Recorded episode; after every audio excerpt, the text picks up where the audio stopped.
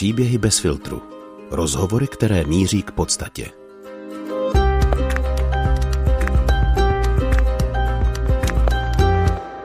Když se řekne alkoholik, člověk si představí spoustu věcí, ale pravděpodobně ne 26-letou mladou maminku, která žije při pohledu zvenčí normálním životem. Přiznat si, že mám problém s alkoholem a nastoupit do léčebny, není jednoduché pro nikoho. Michála Duvková to dokázala a tehdy taky mohla začít její cesta k uzdravení. Teď je to už víc jak pět let a Michála od té doby ušla dlouhou cestu. Vydala dvě knihy. Za tu první, zápisník alkoholičky, obdržela cenu Magnesia Litera. Založila centrum Alkos. Věnuje se osvětě v oblasti závislostí a mimo jiné taky porodila další dvě děti. O její životní cestě si s ní dnes bude povídat Alžběta Havlová. Michaelo, díky, že jste přijala pozvání k rozhovoru. Já děkuji za pozvání. Eh, před pár měsíci probíhalo natáčení filmu, který vlastně vychází z té vaší první knížky mhm. Zápisník alkoholičky. A vy jste se taky párkrát toho natáčení účastnila, jak jsem viděla na sociálních sítích, kde vás sleduju. Jaké bylo vidět takhle zvenčí svůj příběh, ty, eh, třeba i ty nejhorší okamžiky? No, tak já jsem si eh, celkem záměrně vybrala právě ty nejhorší okamžiky na to, kdy jsem se na to natáčení jela podívat, možná i proto, že jsem je nějak chtěla mít jako pod, nechci říct jako pod kontrolou, já mám v Dana Svátka, který to režíruje plnou důvěru, ale tak člověk prostě chce, aby to bylo natočené opravdu jako věrohodně, autenticky, takže jsem byla u tohohle a bylo to teda velmi těžké. To, to vlastně to nejhorší natáčení probíhalo s chodou okolností v Alkosu, které myslím, že my jsme Danovi poskytli uh, prostory. A to bylo hrozný, no. To bylo pro mě jako opravdu, jsem se z toho zpamatovávala ještě třeba dva, tři dny. A co to třeba bylo za, za chvíle, kdy jste se přijela podívat na to natáčení? Uh, ty jo, já úplně ne, nevím, jestli můžu specifikovat, to jako, abych ne, úplně neřekla něco, co, co, má, co má divák vidět až v tom filmu. Ale jsou to vlastně ty chvíle těsně před nástupem na detox. Takže ty, ty pro mě byly takový jako nejtěžší. No. Jak to vlastně probíhalo, ten, ty chvíle předtím, než jste šla na ten detox? To vám bylo teda 26, jestli jsem to v úvodu řekla správně. Já si myslím, že jo, ale já v tom věkově mám taky trošku bordel, ale já si, jo, tak je mi 31, no jasně, 26 mi bylo. Budeme 32, jo, to všechno odpovídá, takže jo, bylo mi 26. No, před tím nástupem na ten detox už to bylo taky hodně vyhrocený. Já teda jsem do poslední chvíle uh, jakoby pracovala a až poslední vlastně víkend plus dva dny před nástupem na ten detox jsem už práci jako vynechala a jenom jsem pila a úplně jsem ztrácela orientaci vlastně, co je za den, jestli je ráno nebo noc, nebo co, co se jako děje. Takže tam už to bylo hodně takový vyhrocený, no. A tam už to bylo o tom, že jsem měla fakt jako strach eh, jak pít, tak vlastně nepít, protože to nepití znamenalo uh, jako vystřízlivění do hrozných abstinenčních stavů a to pití už mě tak jako děsilo, že jsem si říkala, že prostě umřu, že, že se upiju, že mám třeba pět promile, já vůbec nemám odhad, kolik jsem mohla jako v tu chvíli mít, ale určitě jako hodně, takže, takže takhle probíhaly ty moje poslední chvíle před tím detoxem. A je ten mozek trošku milosrdný tady um, těm chvílím, nebo si všechno pamatujete vlastně tady z toho nejhoršího období. Mm, no nepamatuju, že jo, tak všichni jako znají, že se občas stane, že když to přeženete, tak máte v okno. Mm. A to není jako u alkoholiků jiný, jo. Ty okna vlastně spíš přibývají, než by ubejvaly. Ale eh, tady jako mám takový těch nejhorších chvílí, ty tam jako mozek milosrdný není ale i když, jako, když se na to podívám z pohledu toho, že jsem pak prošla léčbou, tak vlastně milosrdný je, protože si to pamatuju, protože vím, že nechci, aby to takhle nikdy jako znovu skončilo. Mm-hmm. Takže to je na dvě strany, jestli je nebo není milosrdný. Z mýho pohledu je, protože to nejhorší si pamatuju. Vy jste teda jakoby celou dobu zvládla normálně fungovat a starat se o dítě. Mm-hmm. A co se pak dělo ty poslední jako týden nebo dva, co jste říkala, tak kde, mm-hmm. kde třeba byla dcera, kolik jí bylo? Dceři byly čerstvě tři a byla s manželem, no. S manželem a s mojí mamkou byla ten poslední vlastně týden. A tak si tak jako střídala. Myslím, že ten poslední týden byla už spíš s manželem, protože já jsem v tu chvíli byla u mojí mamky a právě proto, aby mě jako v tomhle stavu neviděla, tak jí měl manžel jako mimo vlastně, aby nebyla se mnou. Můžete jenom krátce popsat třeba uh, zhruba to, jak vlastně uh, jste vůbec začala s tím pitím? Hmm. Jako já myslím, že je hrozně důležitý říct, že já jsem jako nikdy neměla záklopku, jo? což je takový jako jeden z, podle mě z problémů, který už můžou značit, že by to jednou nemuselo dobře dopadnout. Takže já jsem nikdy neuměla mít, pít tak, že bych si jako dala dvě skleničky a zbalila bych se a šla domů, až na výjimky, ale když byla nějaká party, jak jsem odcházela většinou poslední. Uh, takže to je jako jedna věc. Druhá věc je ta, že já jsem uh, asi už z mládí věděla, že ten alkohol mě jako funguje, když potřebuju vlastně vypnout hlavu nebo když potřebuju si odpočinout. Což je jako druhá věc, takhle zpětně, kde vím, že jako mohl být nějaký zakopaný pes nebo, nebo, nebo začátek konce, nebo nevím, jak to mám říct. No a, a pak jsem vlastně poznala manžela, otěhotněla jsem, přestěhovali jsme se k jeho rodičům, kde to úplně od začátku nebylo jako vončo. A teď jsme šli jako z Prahy, vlastně jsem bydlela prostě 20 minut do centra a najednou jsem byla na periferii Prahy, prostě kde jsem nikoho neznala. Do toho, když mám jako skřípou vztahy s tchýní a s tchánem a manželi většině vztahů, tak to za, není úplně jako ideální. A do toho samozřejmě hormony a nějaká psychická jako neodolnost v tu chvíli, protože si myslím, že po porodu je každá žena jako velmi psychicky rozložená, nebo prostě ty hormony tam udělají svý. No a jakmile jsem přestala kojit, tak jsem si tu tam dala skleničku, ale u mě to pak mělo jako hrozně rychlej eh, vlastně průběh, že ze skleničky byly velmi rychle dvě skleničky, hrozně rychle jsem to začala schovávat. Protože manžel jednou, když přijel domů, mi řekl, jestli jako piju sama, já jsem to vzala v podstatě hned stahovačně jako útok a od té doby jsem to pití, i když tam šlo ještě o, o skleničky, schovávala. No a během třech let jsem se vlastně propila opravdu jako k dvou litrům, eh, dvou, dvou a půl litrům vína za večer. Já tady jenom posluchačům vysvětlím, tu kulisu nám tady dělají vlaky, protože jsme se potkali na, vlastně u vlakového nádraží v Radotíně u Prahy. Mm, jak to, jak to vlastně vyprávíte, tak to jste musela být fakt hodně uh, nešťastná na té mateřské. Um, jak eh, je vám teďka na materské, když jste vlastně, jak jsem říkala v úvodu, už jakoby teďka vlastně po třetí, mm-hmm. že to znova absolvujete, tak uh, je to, v čem je to jiný? No jiný je to v tom, že já jsem věděla, že nemůžu jako zůstat doma. Jo, že to nemůže být prostě moje já jako nechci se nikoho dotknout, ale prostě pro mě mateřská není to, co by mě jako dokázalo stoprocentně naplnit. Já své děti miluji nade všechno na světě, myslím si, že všechno, co dělám, dělám primárně proto, aby jim bylo dobře, ale nemůžu prostě zůstat jenom doma, starat se o domácnost a starat se o děti. A na to jsem se hodně připravovala ještě předtím, než se mi vlastně narodil druhý syn. Já jsem těsně potom právě začala hodně intenzivně pracovat na otevření Alkosu, takže tam už jsem jako měla o zábavu postaráno. A to samé je teď, když už Alkos běží, tak ale neběží bez mě. Takže pro mě vlastně to, že mám jako jinou ještě náplň a to, že jako vnímám, že ta mateřská je pro mě hrozba jako sama o sobě, je myslím základ k tomu se nějak jako nezbláznit, ať teď s těma třema dětma mám někdy jako pocit, že e, to prostě nedám, tak, eh, tak mám nějaký prostě svoje jako mechanismy, které mě chrání. Nebo já se jima chráním. A jaké jsou ty mechanismy, co jste zmínila?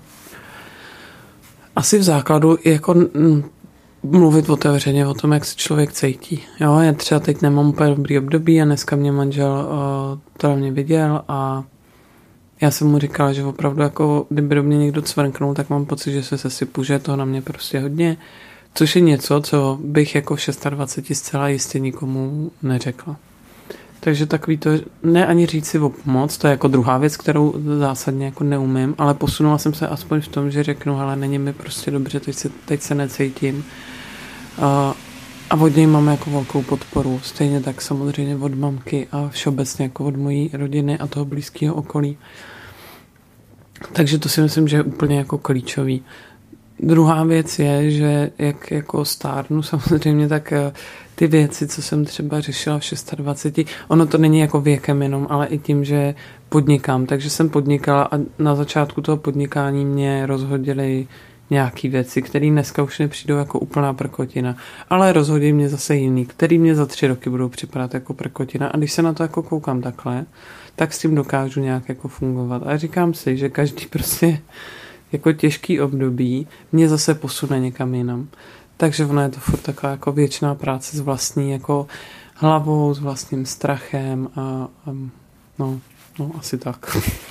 Um, mně se to líbí, jak říkáte, že každý těžký období jako se vás někam posune, hmm. ale uh, jde, jak si to vlastně uvědomit, když v tom ob- těžkém období zrovna jste, jde vám to? No, moc ne. Já bych jako hrozně ráda někomu jako poradila, jak, jak to udělat, ale já se s tím strašně peru. Já jako racionálně si řeknu, hele, tohle přejde, bude to dobrý. Ale vnitřně, uh, ale ono je to i jako o tom, že člověk má prostě zodpovědnost třeba za další lidi, jo. Já si nemůžu jako říct, to přejde, to se týká jenom mě, já to zvládnu, ale pak když máte zodpovědnost za zaměstnance, kterým musíte každý měsíc jako poslat výplatu, což je jako v tom soukromém sektoru, kdy jako léčíte lidi a jste soukromý zařízení, to znamená, nemáte žádný dotace, je vždycky jenom na vás a jako na, na vlastně na počtu klientů, tak uh, to není už jenom o tom, že bych si já řekla, no dobrý, tak jdeme dál, další měsíc bude nějak jako lepší, je to jenom o mně, teď si to nějak tady odpytlíku, ale uh, musím jako se postarat o ty lidi, jako, který mě, ve mně mají nějakou důvěru, že? Takže říkám, jako je to je to těžký, já nedokážu říct, jak, jak si vlastně říct, nebo jak, jak jenom jako to přejít a říct si, tohle mě posune. Mně třeba jako docela funguje komunikace s těma lidma, který jsou mě pracovně nejblíž, komunikace s těma lidma, který jsou mě osobně nejblíž. A když si jako tohle všechno řeknu a společně si řekneme, hele, to zvládnem, tak eh, je mi určitě líp, než když to dusím v sobě a dělám vlastně, že se nic neděje. To podle mě jako nikam nevede. Když si představím tu zodpovědnost, kterou musíte mít vlastně, hmm. když takhle jakoby spravujete to centrum Alkos, které se vlastně věnuje lidem se závislostí, Eh, tak vlastně jako když si že ten strach vlastně z toho, aby eh, se nestalo to, co se stalo na první mateřské, musel být hodně velký, když jste nechtěla, abyste na mateřské nic nedělala jako poprvé. Mm-hmm. Jestli si někdy neříkáte, že by bylo vlastně jednodušší uh, vlastně nepracovat a nemít tu celou zodpovědnost, že vlastně ten stres jakoby jako přidává uh, trošku do mlínku pak jakoby k těm, já nevím, špatným psychickým stavům a tak mhm. podobně, mm. tak Neříkáte si to někdy? Proč si to děláte?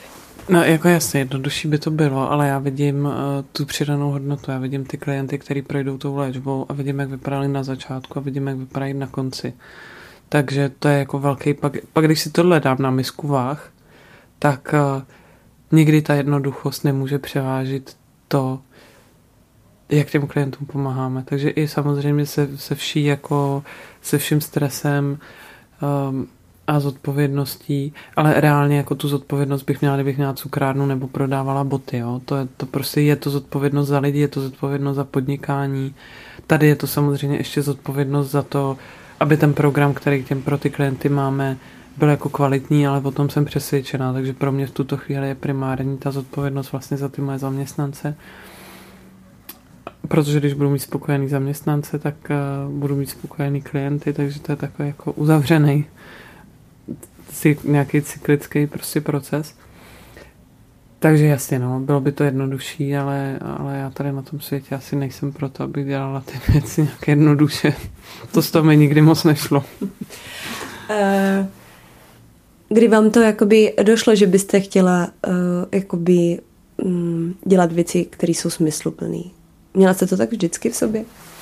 Já myslím, že podvědomě jsem to tak měla vždycky, ale úplně mě to tam jako, co se třeba studií a, a mých jako prvních nějakých pracovních zkušeností nevedlo. Já jsem um, pracovala v korporátu, dělala jsem jako provozní věci, ale jako tendence k tomu pomáhat jako jiným lidem jsem měla asi od dětství. Jo. Akorát prostě s tou dospělostí a zase se zodpovědností vůči složenkám a tak jsem se vydala jako jiným směrem.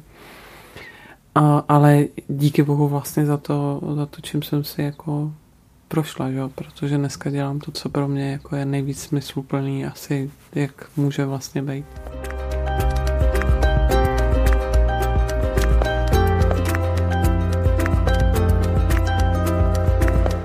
Ještě když se jakoby vrátím k té době, kdy jste teprve se dostávala vy sama z té mhm. závislosti, moc lidem se nepodaří hnedka na poprvé, když jdou hmm. do léčebny, aby, uh, aby se vlastně z toho hnedka dostali. Čím si myslíte, že je zrovna uh, vy jste, jaký byl váš přístup, že se zrovna vám to povedlo?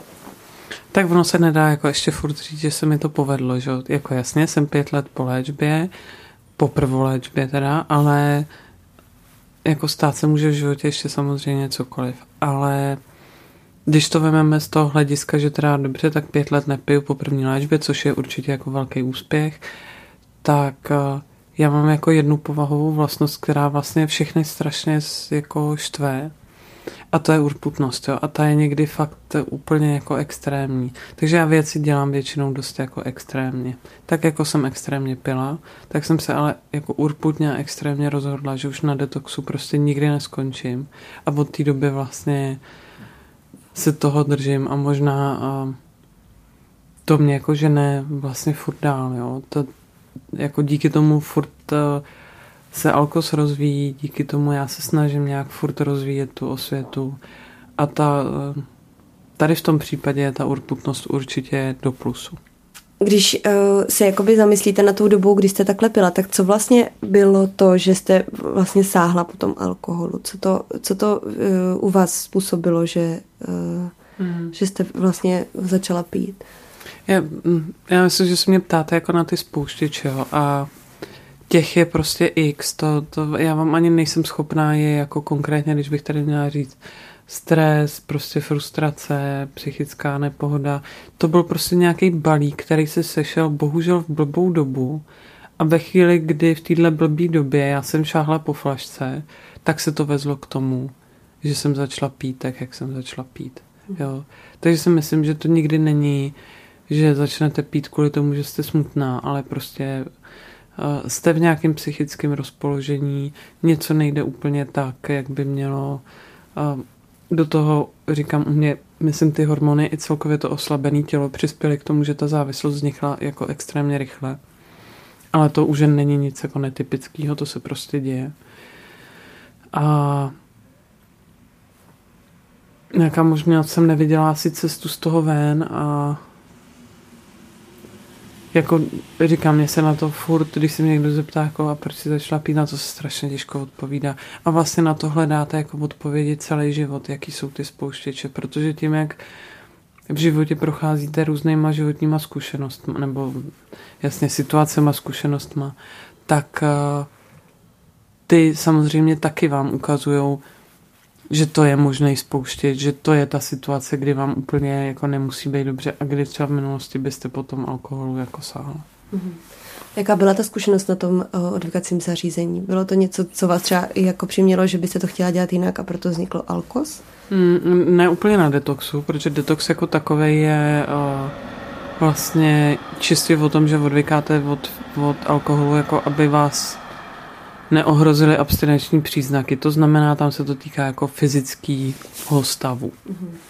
Jo, a tam musím říct, že já jsem byla ve vojenské nemocnici v Praze a tam bych líbala těm doktorům a sestřičkám ruce ještě teď. Ten přístup jejich byl fakt jako super, nebyl nějak dehonestující, Což je jako právě to, proč já jsem se vlastně rozhodla otevřít Alkos, nebo jeden z těch důvodů je, že tohle není běžný přístup. Běžný přístup je právě takovej, a vůbec se jako nechci nějak schazovat státní léčebny, protože taky prostě mají obrovský přetlak klientů, ale mnohdy to jednání s těma lidma není důstojný, um, není bohužel terapeutický a já zastávám jako názor, že závislost by se primárně měla řešit terapeutickýma postupama a ne režimovými, což je jako situace, která je v těch státních zařízeních, ale říkám, je to hodně daný systémem, který prostě nedává do té psychiatrické péče, obzvlášť do té adektologické peníze. To znamená, nejsou tam lidi, je tam přetlak, takže se nedá jako pracovat individuálně s těma lidma. A do toho prostě nějaké moje osobní zkušenosti, osobní tragédie vedly k tomu, že jsem se rozhodla otevřít Alkos. No a povídal si tam s váma někdo? Nebo to bylo vyloženě jenom o tom režimu a prostě hmm. to, že jste tam asi musela být? Ten detox je, eh, je čistě o tom, že tam jste, jste pod nějakou medikací a, a postupně eh, vám tu medikaci odebírají tak, aby už se u vás jako ty abstinenční příznaky jako jsou epileptické záchvaty nebo delirium, prostě nerozvinuli. Mm-hmm. Takže tam jsem byla týden, ale já jsem hned na to nastoupila vlastně stacionární léčbu v Praze, kam se pak dochází jako do práce vlastně. Od pondělí do pátku, od 8 do 4. S čímž teda tenkrát jako rodina moje příliš nesouhlasila, ale já jsem úplně nechtěla jako vypadnout z toho běžného nebo běžného, to jsem vypadla samozřejmě z běžného režimu, ale z té reality já jsem furt chtěla prostě být s dcerou, že, protože byla malá, jako nechtěla jsem někam na tři měsíce. Ale tak jako pro klid všech jsem vlastně měla v záloze ještě případně nástup do Bohnic na ústavní léčbu, pokud bych eh, tu stacionární nezvládla. Mm-hmm.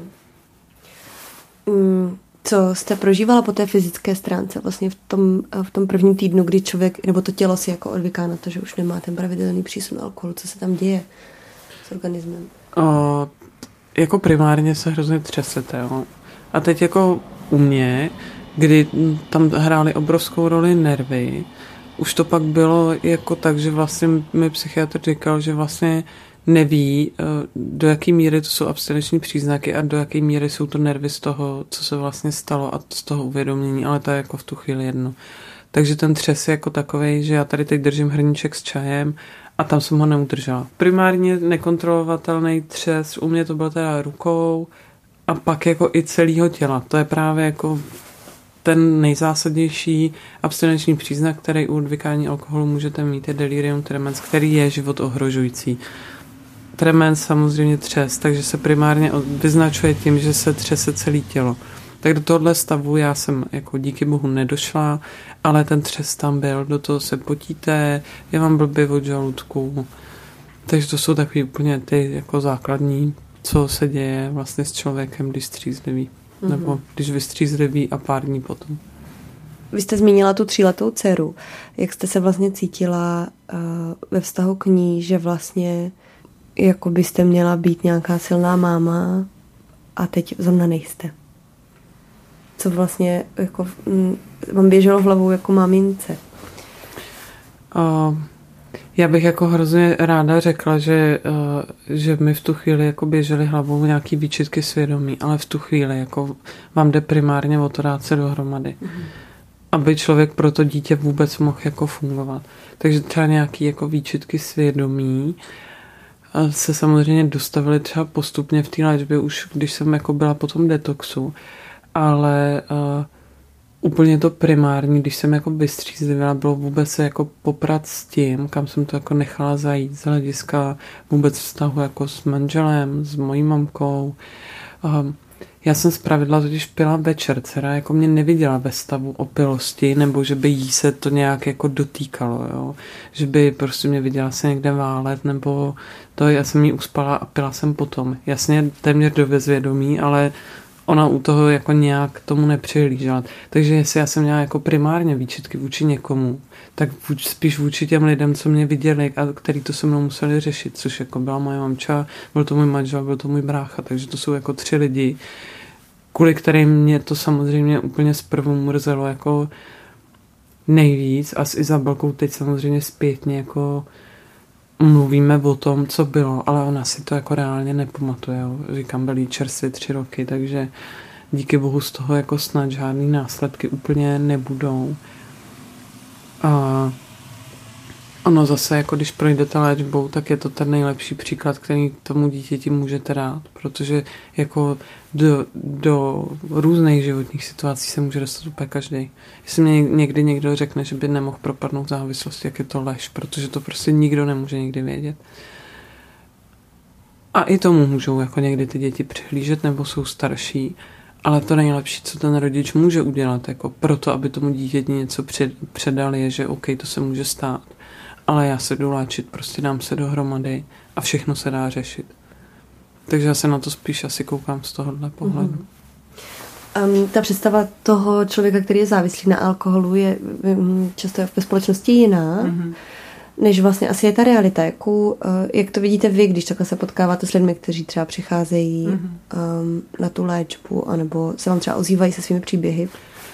No, myslím si, že bohužel, ač jako se to určitě posunulo hodně, tak pořád eh, převládá ve společnosti názor, že alkoholik je... Myslím, že jsme se posunuli z toho, že když si lidi představovali alkoholika jako člověka s krabicákem u supermarketu, tak dneska se posouváme uh, do stavu, že je to člověk, který uh, možná má ještě kde bydlet, ale už nechodí do práce, už nemá žádný vztahy, ale tak to není.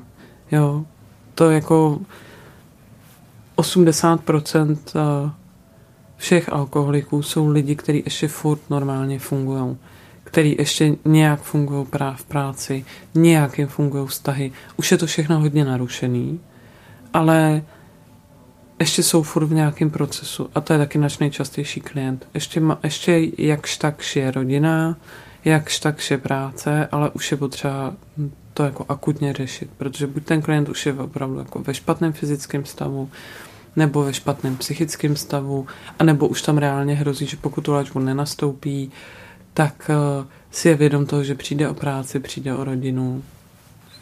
Mm-hmm. Jak, to, jak to ovlivní uh, vztahy, ten, uh, ten alkoholismus? No zásadně.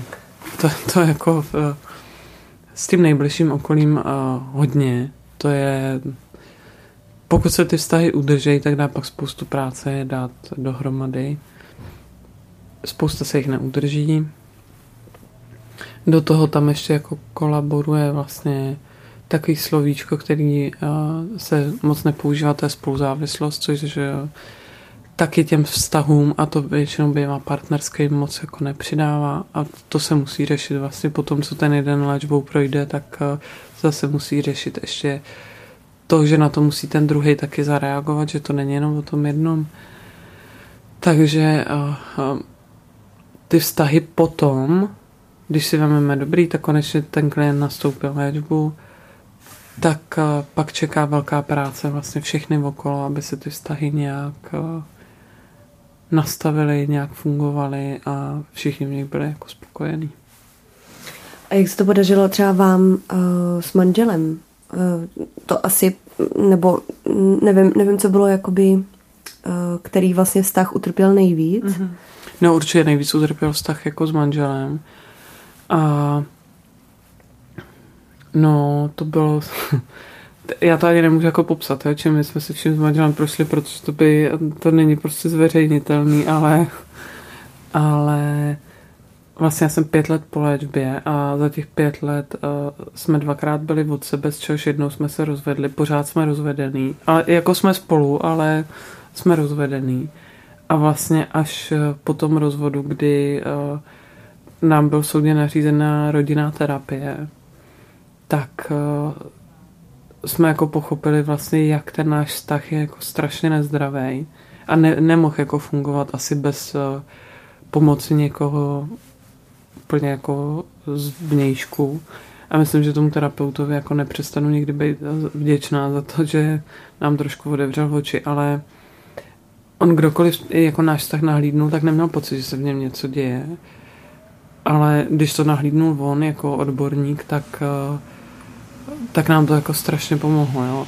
Takže mm, my, já za sebe doporučuju všem párům, kde jeden z nich projde léčbou, tak po té léčbě ještě absolvovat ideálně nějakou párovou. Říká Michaela Duvková, autorka blogu Zápisník alkoholičky. Zbytek rozhovoru naleznete na naší platformě herohero.co lomeno bez filtru bonusy. Zazní tu například toto. No to není moc jako tendence vědomá, ale to podvědomí, ten šuplíček, on vždycky má tendenci při těchto chvílích, jako kdyby se povotevřít, že to funguje a to, to vůbec jako vědomým myšlením neovlivníte. To tak je z kuchyně do ložnice jsem prostě byla schopna udělat čtyři modřiny, takže pro mě vůbec to, že jako každý ráno vstávám s čistou hlavou a vím přesně, co se dělo ten předchozí večer, je vlastně to nejdůležitější a bylo to od začátku. Děkujeme za podporu. Od mikrofonu se loučí Alžběta Havlová.